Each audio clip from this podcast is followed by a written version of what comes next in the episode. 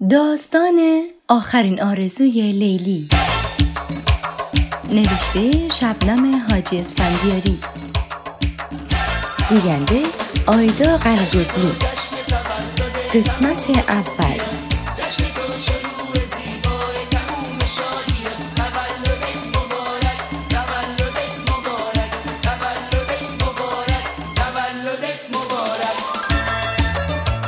یک دو سه زود باش شما رو فوت کن صبر کن صبر کن اول باید آرزو کنی یه آرزو کن که منم توش باشم زد زیر خنده چشمو بستم به مسیر سخت و طاقت فرسایی که از گذشته تا به امروز گذر کردم نگاه کردم من چه چیزایی دارم؟ چه چیزایی می‌خوام؟ اصلا من کجای نقشه راهم هستم؟ من کیم؟ درست یک سال پیش اولین روز کاری من در این آژانس تبلیغاتی شروع شد. روزی که با سالگرد تولدم همزمان شده بود. هرگز فکر نمی کردم اولین سالگرد فعالیت موفقیت آمیز در یک شرکت بزرگ تبلیغاتی رو با روز تولدم در یک لحظه و یک مکان جشن بگیرم. من از اون کارآموز ساده به یک ایده پرداز بزرگ تبلیغاتی تبدیل شده بودم و این خودش یعنی ته رسیدن به خواسته هام و آرزوهام. پس دیگه چی می‌تونم از خدا بخوام؟ تو این گیرودار یک لحظه چشامو باز کردم. دیدم همکارا منتظرن تا من شما فوت کنم. شما آب می‌شد. از نگاه ساناز معلوم بود که دیگه داره عصبانی میشه و یه کاری دستم میده. برای همین سری چشامو بستم. گفتم خدایا من چیزی ازت نمی‌خوام. امسال کمکم کن تا بتونم آرزوی یک نفر رو برآورده کنم. این یه نفر رو خودت در مسیرم قرار بده و خودت بگو که باید چی کار کنم. این از آرزوی من. چشمو باز کردم. شما رو فوت کردم. تا به خودم اومدم دیدم ساناز خانوم بلا گرفته سرم رو به سمت کیک هل داد و منم مثل ما بقیه همکارام دیگه در روز تولدم صورتم کیکی شد. اون روز خیلی خوش گذشت. همه چیز به بهترین شکل برگزار شد. حتی مهندس کازمی مدیر شرکت در میون صحبتهاش کلی از من و روش چشمگیری که تو اون یک سال داشتم تعریف کرد. منم ذوق کرده بودم و چشام برق می‌زد. بیشتر زمان به گرفتن عکس و استوری گذشت و من قافل از اینکه چه آرزویی کردم خاطرات لحظه به لحظه 21 کمین سال روز تولدم رو ثبت می کردم. تازه شبم جشن تولد داریم و اون اصل کاریه در کنار خانواده و عزیز سرینا و البته سناس خانم شیطون که دیگه می‌تونم بگم نیمی از وجودم شده. نزدیکتر از خواهر.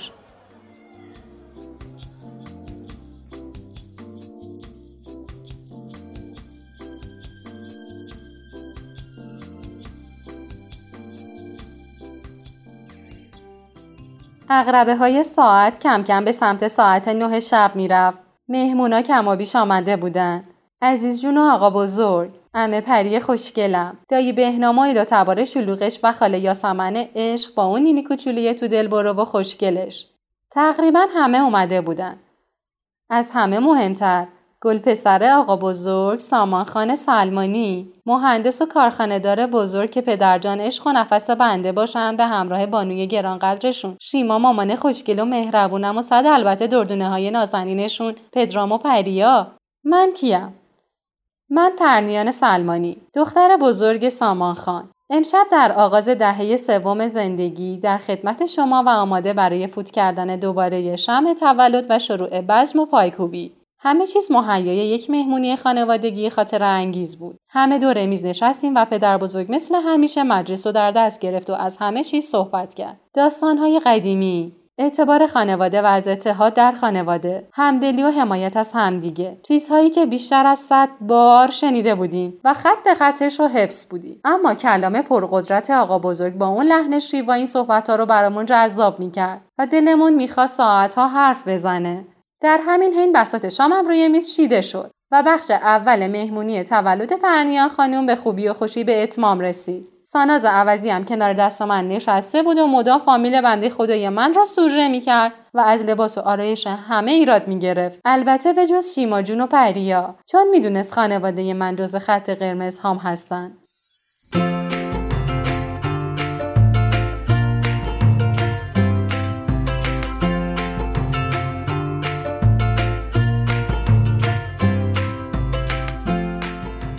شام جمع شد و هر کسی یک گوشه سالن پذیرایی مشغول کاری شد. بچه ها مشغول بازی بودند و من به همراه دخترای فامیل در حال غیبت کردن و دست انداختن همدیگه از همه چیز حرف زدیم.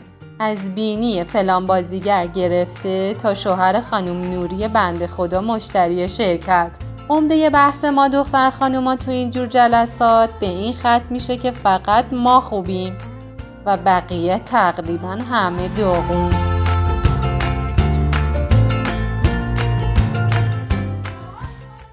یک ساعت مونده بود به پایان شب که شیما جون همه رو صدا کرد که بریم پای کیک تولد و دیگه راست راسکی من به دنیا بیام.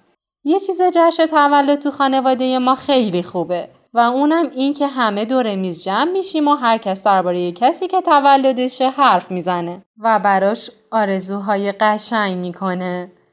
از سامان جان شروع شد. تا رسید به کوچکترها و پدرام توپولی که برای من کلی آرزوهای قشنگ کرد قربونش برم. اشک تو چشام جمع شده بود. دلم می‌خواست زار بزنم از شوق. که چقدر دورم شلوغه و تنها نیستم. حرفای پدرام که تمام شد امه پری گفت یک لحظه توجه کنید. کنترل سینما خانواده را برد بالا و روشنش کرد. امو سعید و خانوادهش بودن که از طریق اسکایپ تماس گرفته بودن. آخه اموی عزیزم. اما سعید ساکن کاناداست و خیلی کم پیش میاد که تو مراسمات ما حاضر باشه. اما اونقدر با معرفته که هر طور شده حضورش رو اعلام می‌کنه. یک ماه جلوتر هم کادوی تولد من رو فرستاده بود برای عمه پری تا درست شب تولدم به من بده. این امو عشق منه. خانواده امو سعید هم دونه دونه حرفاشون رو زدن. تا اینکه نوبت رسید به حسام پسر بزرگه امو حیوونی یکم خجالتیه. ما با هم همسنی و تا قبل از رفتنشون با هم بزرگ شدیم. حتی تا دوم راهنمایی با هم می‌رفتیم مدرسه و میومدیم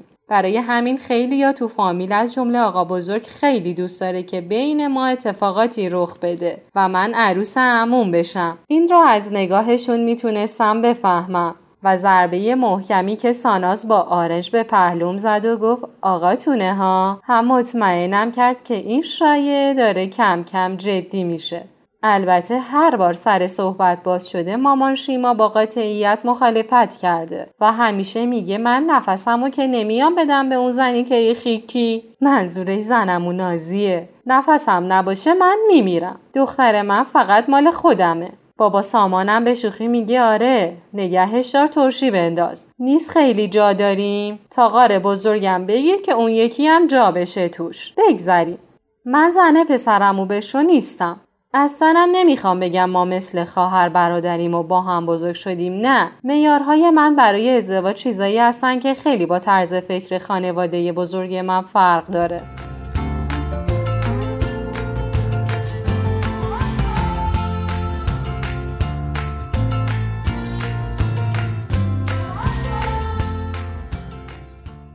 انقدر دورم شلوغ بود و خوش میگذشت که دیگه فرصتی برای آرزو کردن دوباره پیش نیومد. شما رو فوت کردم و مستقیم رفتیم سراغ مهمترین بخش همیشگی مهمونیامون. دیجی بساتش رو راه انداخت و تایم دنس فرا رسید. رسم ما اینه که فقط تو زمان خوشی خوشی کنیم و بزنیم و برقصیم. پیر و جوون هم نداره. تا جایی که آقا بزرگ بگه بسته به فکر همسایه ها باشین می‌زنیم و میکوبیم. از کردی گرفته تا شمالی از تکنو تا لامبادا خانواده قرسی ها که میگن مایی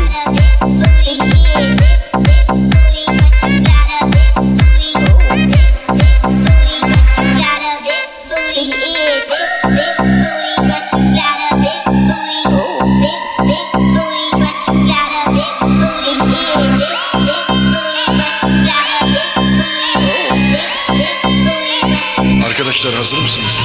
Sabaha kadar buradayım bugün.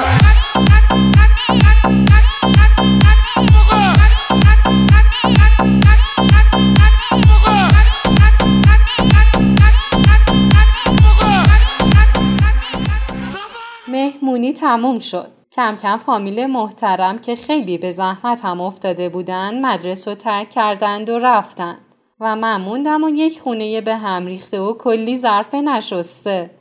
دروغ گفتم.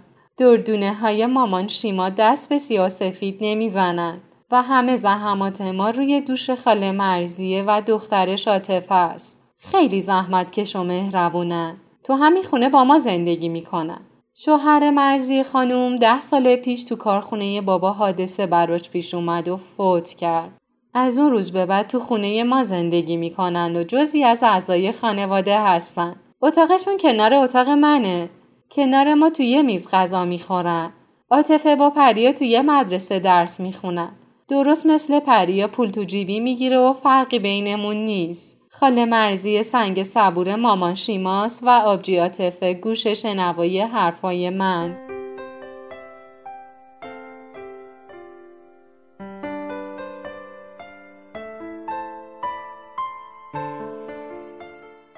دو ساعت از نیمه شب گذشته. خسته و داغون به سمت اتاقم رفتم تا بخوابم. خدا خیرت بده مهندس کازیمی با این قانونای قشنگ شرکتت. مرخصی روز تولد بزرگترین هدیه بود که گرفتم. چون با این همه خستگی و بالا پایین کردنای من صبح جنازم رو باید می بردن پشت میز میذاشتن. خیالم راحته که فردا تا ظهر بدون هیچ دقدقه و برنامه ای میخوابم. خدایا شکرت بابت این روزای خوب و قشنگ. بابت دوستای مهربون و از همه مهمترین خانواده بزرگ و دوست داشتنی. خدایا شکرت. پایان قسمت اول